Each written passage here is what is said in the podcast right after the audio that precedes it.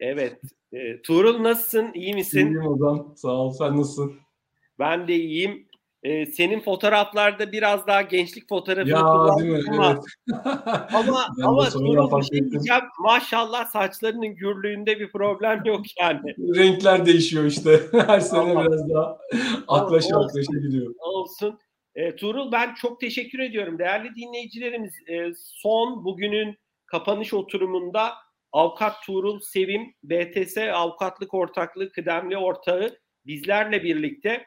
E, Tuğrul e, çok teşekkür ediyorum sohbetimize katıldığın için. Sen tabii uzun yıllardır sektörün içindesin ve Ufuk e, Bey'in de bahsettiği gibi aslında e, uzun zamandır da sektördeki gelişmeleri takip ediyorsunuz. Farklı açılımların içinde, e, projelerin farklı konuların içinde yer alıyorsunuz. E, ve yine e, Ufuk Bey'in de değindiği gibi ve diğer konuşmacılarımızın 2022 yılı 21 hakikaten de çok hareketli bir yıldı. Regülasyonlar, yönetmelikler anlamında e, hani inanılmaz e, birçok e, uygulamayı da e, görmeye başladık. E, evet. Biraz bu çerçevede baktığın zaman daha geniş perspektiften bakabilirsin. E, uzun yıllardır da sektörün içinde olduğu için. Son yıllardaki regülasyonları, fintech dünyasındaki bir avukat olarak nasıl görüyorsun? Önemli kilometre taşları olarak gördüğün noktalar nedir? E, ben sözü sana bırakmak istiyorum. Ee, çok teşekkürler Ozan. Ee, bu arada ufak bir teknik problem yaşıyorum. Tabii ee, tabii rahat ol. Bizim seni yayından da alabilirim istiyorsan çok Yok hiç sorun değil.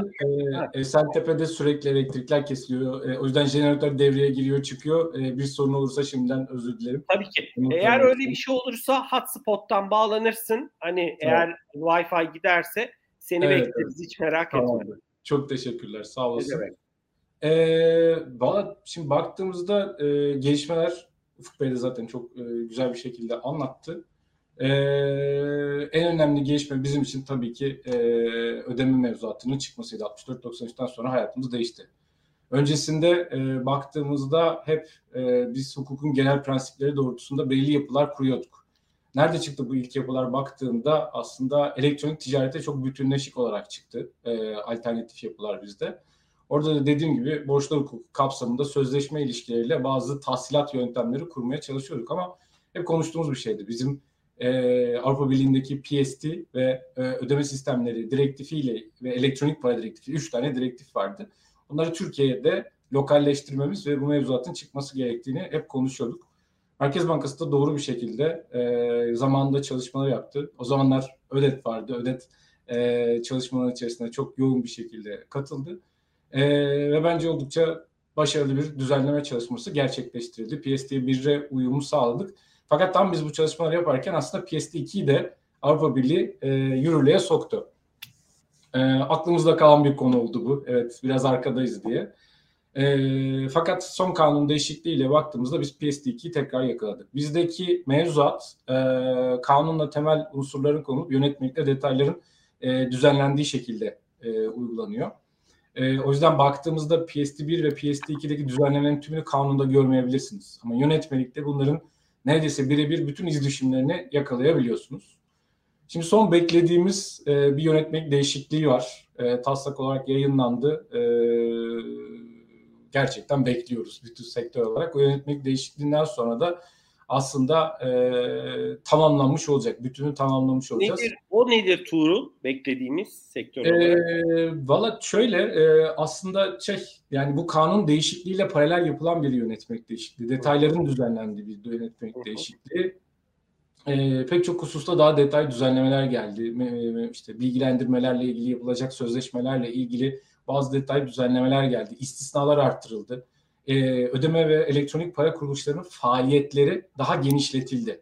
E, yapamadıkları bazı işlemler vardı. Şimdi finansal sektörlerde e, şey çok istenilmez. Farklı farklı işler yapılsın istenmez e, finansal kuruluşlar. Bankalarda da bu böyledir. Bankaların esas işi bankacılık faaliyetlerini yapmaktır. Farklı bir şey yapacaklarsa BDDK'dan gidip ek faaliyet izni alırlar. Şimdi bizde de aynı durum vardı. Fakat bizim yapabileceğimiz işler net bir şekilde mevzuatta yazıyordu. O yüzden de finansal teknolojilerle bağlantılı olan ama doğrudan bir ödeme hizmeti olmayan çok az sayıda iş yapabiliyorduk. e, az sayıda istisna vardı yönetmekte. Şimdi onların kapsamlarını genişletiyorlar. E, bu tabii geliştirmek istenen modeller için çok çok önemli. E, iki en önemli konulardan biri açık bankacılık konusu. E, kanunla ilk yeni hizmet tipi belirlendi. Fakat bunların uygulanmasına ilişkin detaylar yönetmelikte. Onları bekliyoruz. Arka tarafta BKM'de çalışmalar tabii ki sürüyor. E, API çalışmasında bildiğim kadarıyla sona gelindi. E, artık hatta izinleri de e, vermeye başladılar e, açık bankacılık tarafında çalışacaklar için. Teknik taraf gidiyor ama hukuki tarafın tamamlanması için tabii yönetmenin değişikliğinin gerçekleşmesi lazım. Seçimler sonrasına mı kalır Tuğrul? Valla o zaman bilebilsem çok sevineceğim. Ben de e, uzun zamandır bekliyoruz çünkü.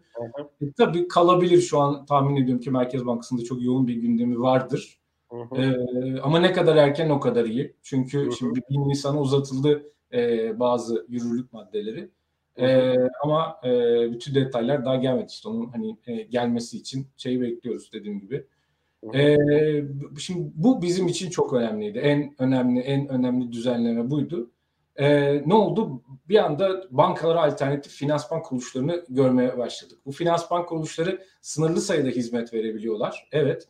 Ama ödeme hizmetlerine dair rekabetin başlaması ürün çeşitlendirmesine yönelik çok önemli bir e, konu oldu. E şimdi e, biz bu atılım yaparken bazı şeyleri almadık ama direktifteki. Bunlardan en önemlisi de kredilendirme ile ilgili hizmetlerdi. E, Avrupa Birliği'nde e, ödeme ve elektronik para kuruluşları mikro krediler verebiliyorlar. Ödeme hizmetleriyle bütünleşik şekilde mikro krediler verebiliyorlar. O sırada e, taslakta da vardı aslında. İlk kanun taslağında da vardı. Sonradan çıkartıldı.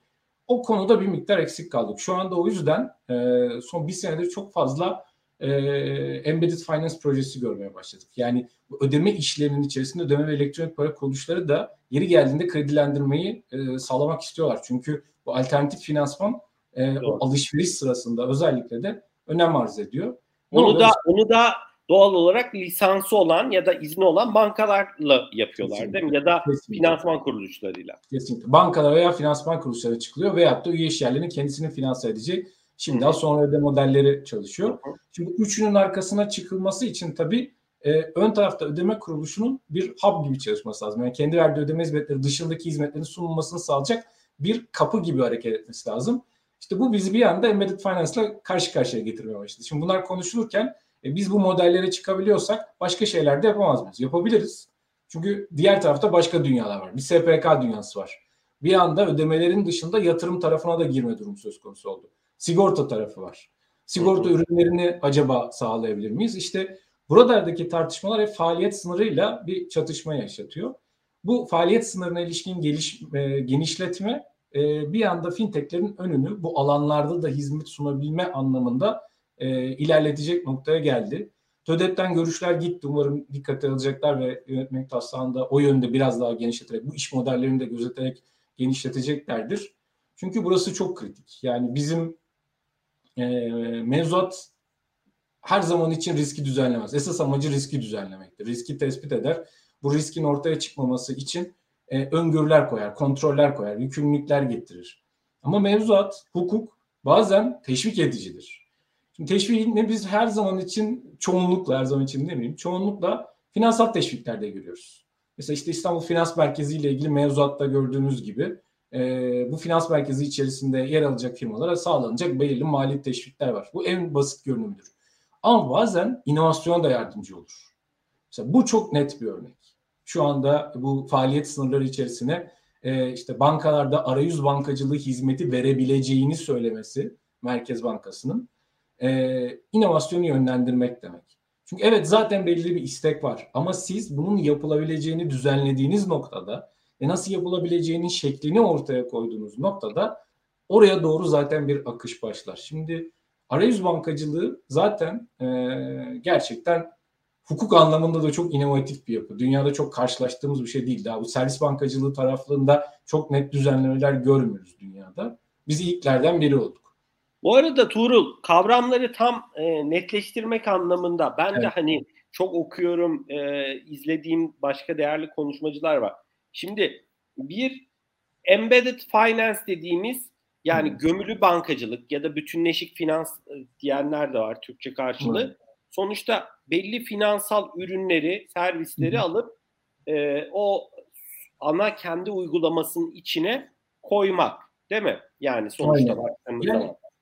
Benden önceki katılımcılar eminim çok güzel bir şekilde anlatmışlardır ama baktığında finansal teknolojilerin e, en büyük değer kazan e, yarattığı, konvansiyonel hizmetlere göre en büyük farklılığı yarattığı kısım zaten e, burası. Hizmet esnekliği, teknolojiyle bütünleşikliği ve kullanıcının ihtiyaçlara göre hızlı bir şekilde şekillenmesi. Neden normal finansal teknolojilerden bir anda e, fintech, normal finansal hizmetlerden finansal teknolojiyi kullanmaya, e, konuşmaya başladık? Temel sebebi burası. Bu hızlı dönüşüme altyapı sağlayabilen uygulamaların çıkması. Şimdi sen her zaman gidip bankadan kredi alabilirdin. Yani mal kredisi almanda, tüketici kredisi almanda mümkündü. Şubeye giriyordun, alıyordun, işte teminatını gösteriyordun, sözleşmeni yapıyordun, hayatına devam edebiliyordun. Sonra o aldığın krediyle ister araba, ister bilgisayar alabilirsin. Sen araba, bilgisayar veya başka bir mal alacağını biliyorsan kredi ihtiyacını da zaten öteki kanalda birleştirebilirdin. Ama e, istek ve yani arz ve talebin e, yakınlaştığı, teknolojiyle bütünleştiği, hızlandığı e, ve hukuki olarak da imkanlarının sağlandığı bir yapıda bu işler çok daha hızlı bir şekilde gidiyor. Bugün neyi konuşuyoruz? Sen elektronik ticarette alışveriş yaparken o sırada finansman ihtiyacın doğuyor. O sırada bu finansman ihtiyacını en iyi teklifle al. O alanı hiç terk etmeden ihtiyacın olan kadar krediyle hayatına devam edebilir. Şimdi bu çok net bir örnek. Ama dediğim gibi bunun için kanal olması lazım, kanalın uygun olması lazım. Tüketiciye uygun e, finansal çözümlerin uygun fiyatlarla çıkartılması lazım. Doğru bilgilendirmenin e, verilmesi lazım ve bu alanın düzenlenmesi lazım. Çünkü finansal hizmetler her zaman için çok regüle alanlardır. E, etkileri sebebiyle hem vatandaş üzerindeki etkileri hem kamu üzerindeki etkileri e, sebebiyle e, ağır düzenlenen alanlardır. Bu finansal kuruluşların zarar görmesi e, ülkenin geneline, para politikasına kadar, ekonomi politikasına kadar zarar verebileceği için e, ağır düzenlenen alanlardır. Ama bu Amerika'da da Amerika'da da son örneklerini görüyoruz. Kesinlikle. Kesinlikle çok son birkaç senedir e, hakikaten e, hem kripto tarafında şimdi bankalar tarafında görüyoruz.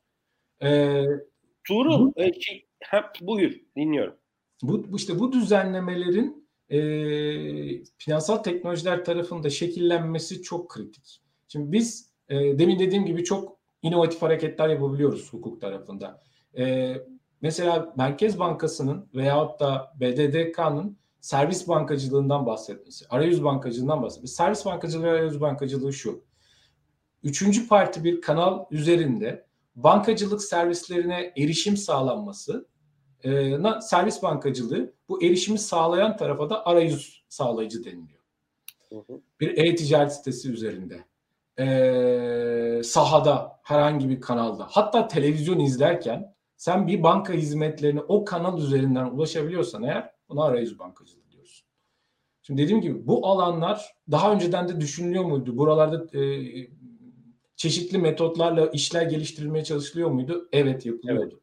Ama mevcut mevzuat içerisinde kendimize bir yol bulmaya çalışıyorduk. Bunun düzenleniyor olması ve nasıl yapılacağının belirtiliyor olması projeleri hızlandırır. Çünkü risktir. Her zaman için iş birimlerinin kabul etmesi gereken hukuksal riskler vardır. Yani iş riskleri dışında hukuksal riskleri de kabul etmeleri. Açık ve net bir mevzuat olmadığında bu grilikteki riskleri kabul ederek ilerlemen gerekir. Ama orada bir açıklık varsa, bu iş modeli tanımlandıysa ve uygulanabilir, az maliyetli, makul bir şekilde tanımlandıysa senin için fırsat çıkar. İşte bu doğru, açıdan doğru. bir de bu yatırımcının yatırımcının iştahını da e, motivasyonu da doğrudan etkileyecek bir şey. Yani regülasyonu olmayan bir şeye yatırımcı e, dolarla, e, euro ile niye para koysun ki yani? Bugün bunu iki alanda görebiliyorsun. Yani bizimkilerin yurt dışına çıktıklarında da yurt dışından buraya gelen oyuncularda da temel olarak evet ilk sordukları şey zaten hangi finansal servisler regüle ve regülasyonun çerçevesi nasıl? Sertlik çerçevesi nasıl? Bunu hızlı bir şekilde taşıyabilir miyiz? Bizim de burada baktığımız, bizim kurduğumuz uyum çerçevesini yurt dışına ne kadar hızlı taşıyabiliriz? Bu şey açısından çok e, bizdeki mevzuatın yurt dışındaki mevzuatla temel açılarda uyumlu olması açısından da çok önemli. Çünkü özellikle yerli e, fintechlerin globale açılması noktasında bu uyum mekanizmasını çoklayabilmeleri onların e, hızlı bir şekilde penetre etmelerine de çok etki ediyor. Yoksa özel geliştirme yapması gerekecek Kesinlikle. ona yönelik. O da ciddi özel bir maliyet. Veya zaman kaybı. Çok sert bir mevzuat varsa giriş maliyetleri çok yükseliyor. Ellerindeki Doğru. kaynağı buradaki uyuma harcamak durumunda kalıyorlar. Doğru. Bunu e, globalleşme anlamında çıktıkları zaman daha rahat bir yere gittiklerinde aslında ilk çıkıştaki maliyetlerini taşımak durumunda kalmıyorlar. Ama dediğim gibi zaten burada yoruluyorlar. Doğru. Ee, peki, bu açıdan şey tabii çok önemli. Peki sana Tuğrul e, hani yeri geldiği için sorayım. Türkiye'deki regülasyonları e, fintech ile ilgili e, hani anladığım kadarıyla önemli beklediğimiz bir yönetmelik var. Okey. Ama baktığın zaman son e, aşamada yani şu anda e, Türkiye'deki regülasyonları Avrupa'yla belki farklı coğrafyalarla Amerika ile bilmiyorum e, uyumlu görüyor musun? E, eksiğimiz var mı? E, dediğin gibi hani e, başkan Ufuk Başkan da bahsetti 75 tane üyesi var TÖDEB'in hani bu e, şirketler yurt dışına çıkarken zorlanır mı? Zorlanmaz mı? Ne demek istersin? Ee, şöyle e, aslında üç tane temel yapı olduğunu söyleyebiliriz. Yani bir Asya yaklaşım var, bir Amerika yaklaşım var, bir de Avrupa yaklaşımı var. Biz Avrupa yaklaşımına oldukça yakın bir çerçeve içerisindeyiz. O yüzden biz e, bizdeki fintechlerin özellikle Avrupa pazarına çıkışta e, oldukça rahat edebileceklerini söyleyebiliriz. Ancak bizdeki gibi e, lokalizasyon zorunluluklarını Avrupa Birliği sınırları içerisinde de görüyoruz. Evet orada one stop shop mekanizması var. Yani bir ülkede olduğu zaman diğer taraflara da hizmet verebiliyorsun. Ama o lokalizasyonu bir noktada e, hem kişisel veriler açısından hem ödeme mevzuatı açısından e, gerekli olduğunu söyleyebiliriz. Ama içerideki yapıları dışarı taşımamız daha kolay. Daha çok şey sorunumuz var. Biz daha ağır, daha sert bir mevzuatla karşı karşıyayız. Ee, burada da e, yani kesinlikle e, kurumlarımız e, gerçekten ciddi bir iletişim içerisindeler. Özellikle TÖDEM'in buradaki fonksiyonu tartışılmaz. E, fikir alışverişi çok net bir şekilde yapılıyor. E, görüşler gidiyor. E, ama biz yani ülke olarak zaten mevzuat anlamında özellikle tüketiciyi etkileyen bir şey varsa her zaman için en muhafazakarızdır. En muhafazakar yani sadece ödeme mevzuatında değil diğer mevzuat anlamında da diğer düzenlemeler anlamında da serttir. Hep Avrupa Birliği'ne göre Türkiye'deki düzenleme. Bu bir miktar sorun yaratıyor mu? Sorun yaratabiliyor. İki, bu açıklık e, demin bahsettiğim mev, e, düzenlemelerde iyi bir şey. Önünüzü görmeniz için. Ama bazen bir tık fazla düzenlemeye girdiği zaman da işte inovasyonu törpülemeye başlıyor. Çünkü bir yere gitmenin 10 tane yolu. O yere gidilebileceğini düzenlemek çok iyi bir şey. Ama o yola bu yoldan gideceksin demek ise aynı anlamda kötü bir şey. Çünkü o yola gitmek zaten işin rekabetçi inovasyonu. Ee, onların olabildiğince kapanmadan biraz da risklerin e, hesaplanarak ilerlenmesine fayda var. Mesela şimdi bazı e, düzenlemelerde yine görüyoruz. Mesela BDDK'nın e, e, uzaktan kimlik doğrulama ile ilgili bir yönetmeliği var. Ağır yöntem var. Bir de 7500 TL altı olan işlemlerde e, çok daha basit bir yöntem belirlenebilir. Onunla ilgili usul ve esasları belirleyeceğiz dediler. Finansal kuruluşlar için dediler bunu. Daha belirlenmedi usul ve esaslar ama bu katmanlı düzenleme algılısı e, finansal Doğru. teknolojiler için çok kritik. Doğru. Çünkü aşama aşama büyüyorlar. Her yani, şeyin her şeyin riski çok farklı. Yani bugün evet. atıyorum hesabında milyonlarca dolar olan bir şirketin para transferiyle atıyorum bir e, öğrencinin 200 lira e, yollaması bir yere yani çok farklı şeyler yani sonuçta. Kesinlikle. Bak mesela Amerika'daki örnekten bahsetti. Yani Silikon Valley Bank'taki e, şeyde çok ciddi Hı-hı. denetim zafiyetleri var. Bakıyorsun Hı-hı. bakıyorsun raporları. Şimdi o büyüklüğe ulaşmış bir yapıdaki denetim yapısı tabii ki çok daha sert olmalı. Ama bir de aşağıda çok ufak yapılar var. Yani bunlar ne kadar çok olurlarsa o kadar iyi. Gerçekten yani genel bir girişim hikayesinde de böyledir zaten. Bırakalım olabildiklerince çok kurulsunlar. Ama kullanıcı sayıları, işlem e, hacimleri arttıkça üst katmandaki yükümlülüklere geçsinler. PS2'nin de temel yapısı böyledir. Bu bahsettiğim kadar detay değil ama özellikle sermaye yeterlikleri anlamında, öz kaynak yeterlikleri anlamında bu bariyerli yapıyı görebiliyoruz PS2'de. Bunun yükümlülükler bazında da daha netleştirilmesinde çok büyük fayda var. Ama bunlar için şöyle yapıyorlar. Hem Avrupa Birliği'nde hem diğer taraflarda. Bunu her konuştuğumda söylüyorum ama e, işte kum havuzları var. E, kohortlarla içeri alıyorlar ve e, belli kriterleri yerine getirenlere onlara çok daha e, basit bir regülasyon altında büyümelerine izin veriyorlar. Fakat gözleri üstünde, kurumun gözü üstünde. Atıyorum 10 tane 20 tane fintech'i bu şekilde açıp e, alıp e, programa yakın bir şekilde onlarla çalışıp yavaş yavaş büyütüyorlar. Ne zaman ki Tuğrul e, sözünü kestim ama geçen e, Cumhurbaşkanlığı fintech ofisi galiba değil mi? Yanlış söylemiyorum ismini.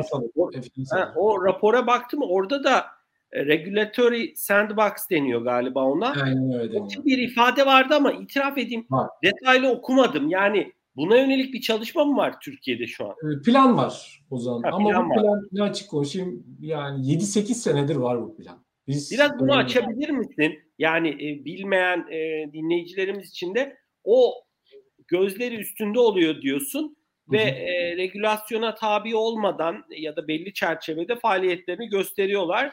Test bir yandan da test ortamı, kum havuzu. Test ortamı, kum havuzu. Aynen dediğim gibi böyle. E, ne yapıyorsun? Sen şimdi yeni bir fintech'sin. Belli bir mesela kredi hizmeti vermek istiyorsun. Bugün ben mikro kredi hizmeti vermek istesem e, nakit kredilerde hizmet veremem. Banka olmam lazım. Banka dışında bizde nakit kredi yasağı var. E, mal ve hizmet kredisi vermem için finansman kuruluşu olmam lazım. Gidip BDDK'den izin almam lazım. Sermaye yeterlilikleri, teknik yeterlilikler, kurumsal yönetim yeterlilikleri. Diyeceksin ki bana git dijital banka ol o zaman. İnanılmaz bir sermaye var orada. Şimdi ve o çok büyük bir iş için kurulmuş bir yapı. Hı hı. Ama ben bu kadarcık en fazla mesela 500 lira kredi verecek, harçlık seviyesinde kredi verecek bir startup bu. Böyle büyümek istiyorum. İlk önce ya burada bunların örnekleri var. Çok var. Çok var abi. Yani gerçekten dünyanın her yerinde var. Şimdi bana uygun mevzuat olmayabilir. Okey. Bana uygun mevzuat yapmakla da uğraşmak istemiyor olabilirsin. Ama benim belirli kriterleri yerine getirmem halinde içeri alırsın. Dersin ki tamam sana sermaye yeterliğine gerek yok. Senin sen e, cloud kullanabilirsin ama e, ayrışık sistemler kullanmak zorunda değilsin. Mesela bizde bilgi, bütün bilgi sistemlerinin ayrışık sistemler olması gerekir. Kullanmak zorunda değilsin. E, paylaşımlı sistemler kullan ama yine Türkiye'de dursun. İşte sonra e, böyle böyle birkaç tane daha şey bana söyleyebilirsin ve benim maliyetlerimi, uyum maliyetlerimi düşürüp yaşamamı sağlayabilirsin. Bir sene içinde sürekli bana bakarsın. Çok önemli bir noktayı e, söylüyorsun.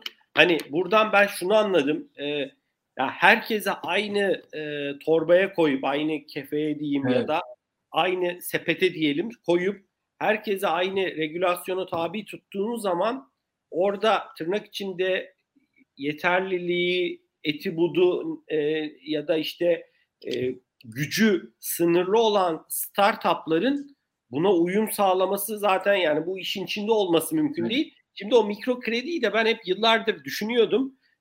O da çok büyük bir yapı için iştah iştahı yoktur orada. Yani onunla mı uğraşacak? Ya bugün mesela e, dikkat et EasyCo gibi işte Ödağlı gibi mesela e, startupların zamanında çıkmasının nedeni neydi? Hani bankalar hani zaten işleyişi var, belli bir evet. gücü var. Hani belki de oradaki bir e-ticaret işletmecisine post vermek hani öncelikli e, işi olmayabilir. Bunu hani kimseyi suçlamak anlamında söylemiyorum. Haklı da yani kendi açısından. Doğal olarak şeyi çok iyi anladım. Yani e, doğal, sen inovasyonun önünü ve aslında tüketiciye faydayı sağlamak istiyorsan o regülasyonu herkese aynı şekilde değil belli ölçeklendirerek sunmak gerekiyor diyorsun. Peki bunun hiç e, ne diyeyim e, ışığı yok mu peki? Yani kimi uygulamalarda yoksa yok mu? Görmüyor musun? Tünelin sonunda mı diyeyim? Yani yükümlülükler anlamında dediğim gibi var ama bunlar daha çok e, işleri kolaylaştırmak üzere yani bir startup'ın e, kalkıp da finansal hizmetler vermesine ilişkin ne yazık ki şu an böyle bir yapımız yok bizim. İşte bu sandbox'lar, senelerdir konuşulan sandbox'lar olursa o zaman zaten bunun hukuki altyapısı da oluşturulacak ve o zaman bunları görmeye başlayacağız. Biz tam tersine şu an tabii sektör de oturduğu için mesela ödeme elektronik para tarafından sermaye ve öz kaynak yeterliliklerini çok arttırdık. Yani şu an bir ser, sermaye yapısı olmayan bir yapının ödeme ve elektronik para hizmeti vermesi çok çok zor. Zor. Ee, yani ciddi paralardan bahsediyoruz.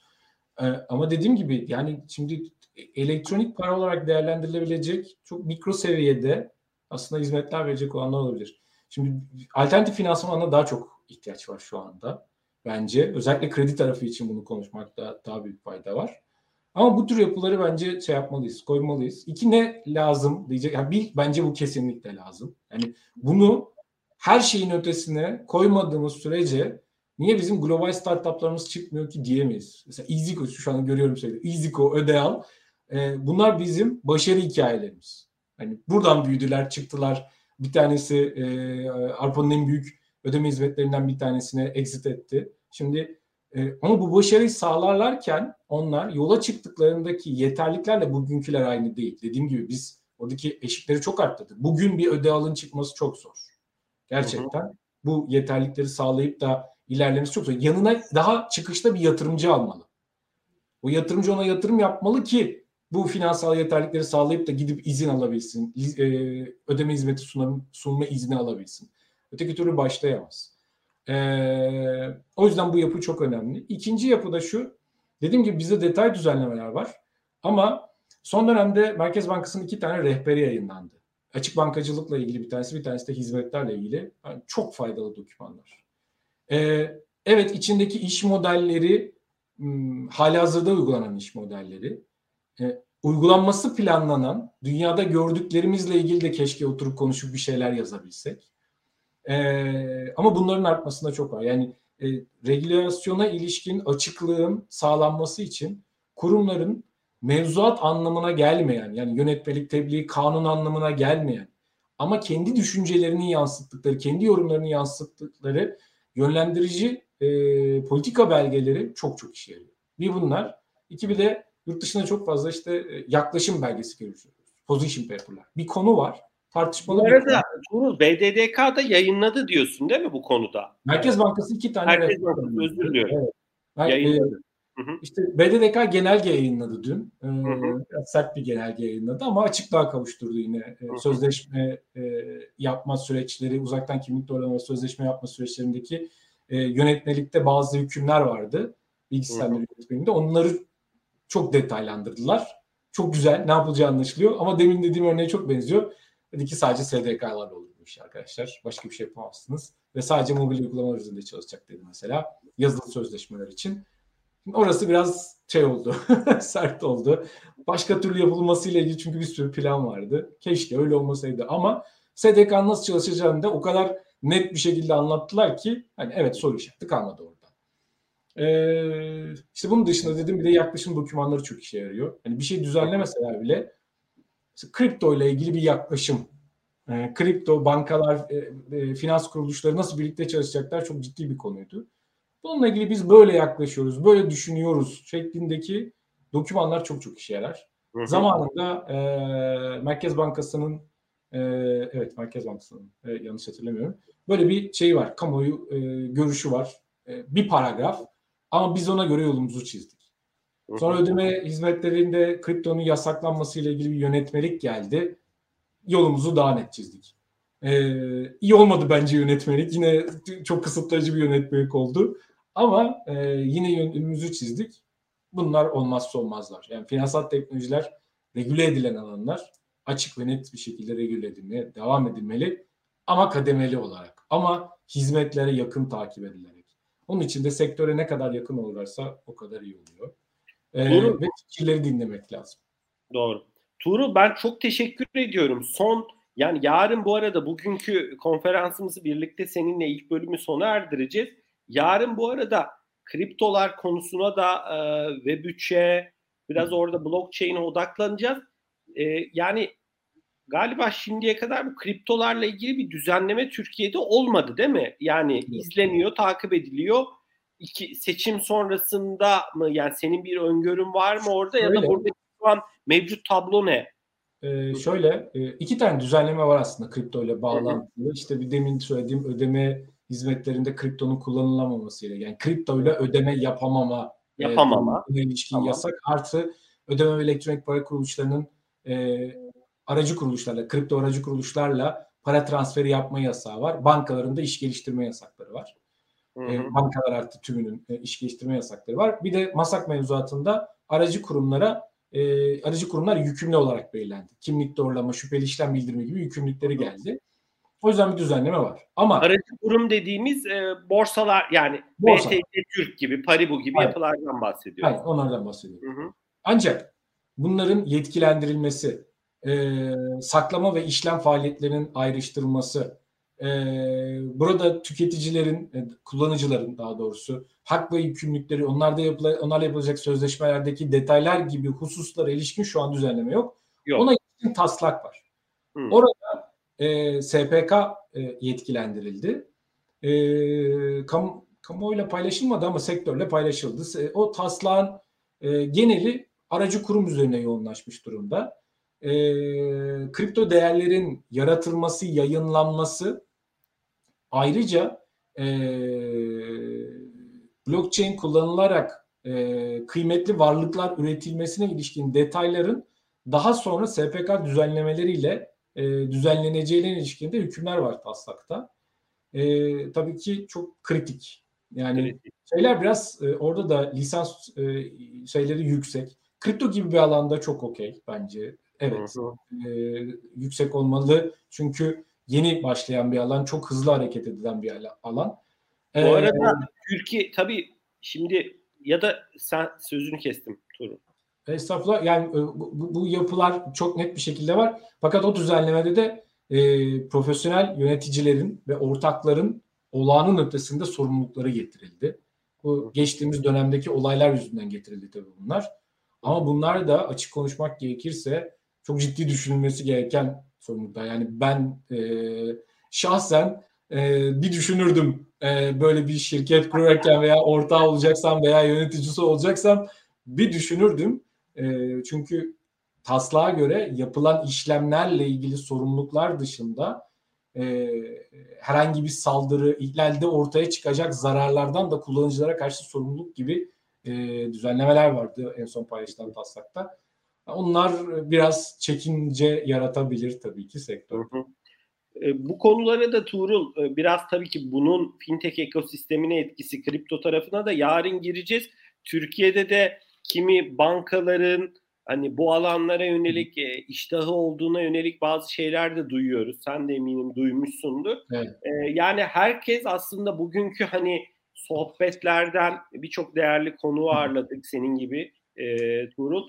E, çıkardığım nokta hani şu ekosistem sürekli gelişim, devinim içinde e, dünyada da ciddi bir hareketlilik var e, ve aslında biraz da yani herkes hem mevcut işini kuvvetlendirmek ve buna ek olarak bir değer önerisi olarak başka servisleri de işiyle de özellikle bağlantılı olarak ya kendisi doğrudan ya da iş ortaklarıyla işte buna yönelik belki yetkisi olan kurumlarla e, bu işini, mevcut işini büyütme, daha fazla gelir elde etme, karlılığını arttırma, e, pazardaki konumunu güçlendirme peşinde diye anlıyorum. E, yani ben pratikte, Efendim çok özür sözünü kestim. Yok. Son şey söyleyeyim. Yani pratikte çok fazla şeyle e, proje tasarısıyla karşılaşıyoruz. Finansman araçlarına yönelik e, blockchain tabanlı pek çok uygulama var ve bunlar tamamen konvansiyonel sektörler. Emlak, inşaat, işte e, baktığında tekstil, film, e, eğlence sektörü. Buralarda işin yönetimi, e, kullanıcının interaksiyonunun arttırılması, işin e, yönetimine katılımının sağlanması ve finansmanına katılımı için tamamen blockchain tabanlı çok iyi projeler var. E, buralarda e, bunların yapılabilmesi için bizim bir düzenlemeye kesinlikle ihtiyacımız var. Ama o düzenleme yapılırken de yine demin konuştuğumuz gibi SPK'nın konvansiyonel finansman araçlarına ilişkin yükümlülükler dahilinde bunlar yapılırsa hiçbir işe yaramaz. Hiçbirisi doğmadan, doğmadan ölür. Aynen. Bütün dünyada olan tartışma bu. Yani özellikle Amerika'da SEC'in şu anda e, sessizliğini bozmaya başlamasıyla olan tartışma bizde de olur.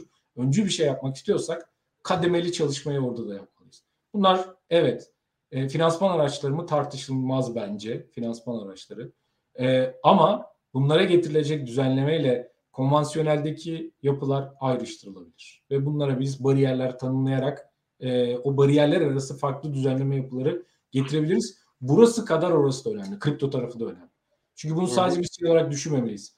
E, aracı kurumlar, exchange'ler işte Bitcoin, Ethereum satın alma işi değil bu. Orada değil. bambaşka bir dünya var. Yani merkeziyetsiz başka, finansın... başka iş modelleri, buradan doğacak yeni girişimler Aynen. ki aslında yarın e, sen de tanıyorsun Elburuz Yılmaz'ı da ağırlıyoruz. e, yani Elburuz'u da tanırsın. O da PaySafe'de e, şu an başkan yardımcısı. Aynı zamanda ayrıca BTC Türk'ün pazarlama direktörünü ağırlayacağız Eda'yı. E, Elburuz'la birlikte aynı oturumda EY Türkiye'den bir konuğumuz olacak. E, o da kripto, kripto değil blockchain deskinin başında kendisi. E, yani ismini yanlış söylemek istemedim. Esra Esra'yı ağırlayacağız. E, doğal olarak yarınki oturumumuzda da bunları konuşacağız. Tuğrul e, son mesajlarını da çok iyi algıladım. Hani kriptolarla ilgili burada hani e, aracı kurumlar değil iş modelleri farklı buradan çıkacak e, değer önerisi olan yapılara e, da bakıyor olmak ve bunların regülasyonunu çok doğru yapmak, doğru yapıyor olmak gerekir dedin. E, eminim seni ilerleyen dönemlerde Tuğrul tekrar e, ağırlamaktan bu arada biz mutluluk duyarız. E, sonuçta hukuk her zaman evrim içinde, her zaman gelişim içinde. E, senin bu noktadaki e, tecrübelerinde e, dinlemek e, ve değerli dinleyicilerimize aktarmak bizim için çok kıymetli. E, sohbeti birlikte kapatmadan ekleyeceğim bir nokta olur mu Tuğrul? E, çok teşekkürler. Aa, e, şahane bir program olmuş yine. Ellerine sağlık. E, hem katılımcılar hem konuşulanlar. E, umarım doğru kulaklara gidiyordur. E, en büyük temennimiz bu. E, tekrar çok teşekkürler. Herkese de iyi akşamlar. Çok teşekkürler Tuğrul. Bu arada sohbetimizi sonradan da değerli dinleyicilerimiz, bu konulara ilgi duyan kişiler de izleyecektir YouTube kanalımızdan. Bugün de hakikaten 7 oturum oldu. Ee, ben de biraz e, hani yeni şeyler de öğrendim. Biraz da itiraf edeyim yorucu da oldu. Ama e, senin gibi çok değerli konuklarımızı ağırladık. Tuğrul ben çok teşekkür ediyorum değerli paylaşımların için. İlerleyen dönemde tekrar görüşmek üzere. Değerli dinleyicilerimiz bugün e, bu sohbetimizi, konferansımızın bu bölümünü kapatıyoruz. herkese keyifli, güzel bir gün dilerim. İyi akşamlar.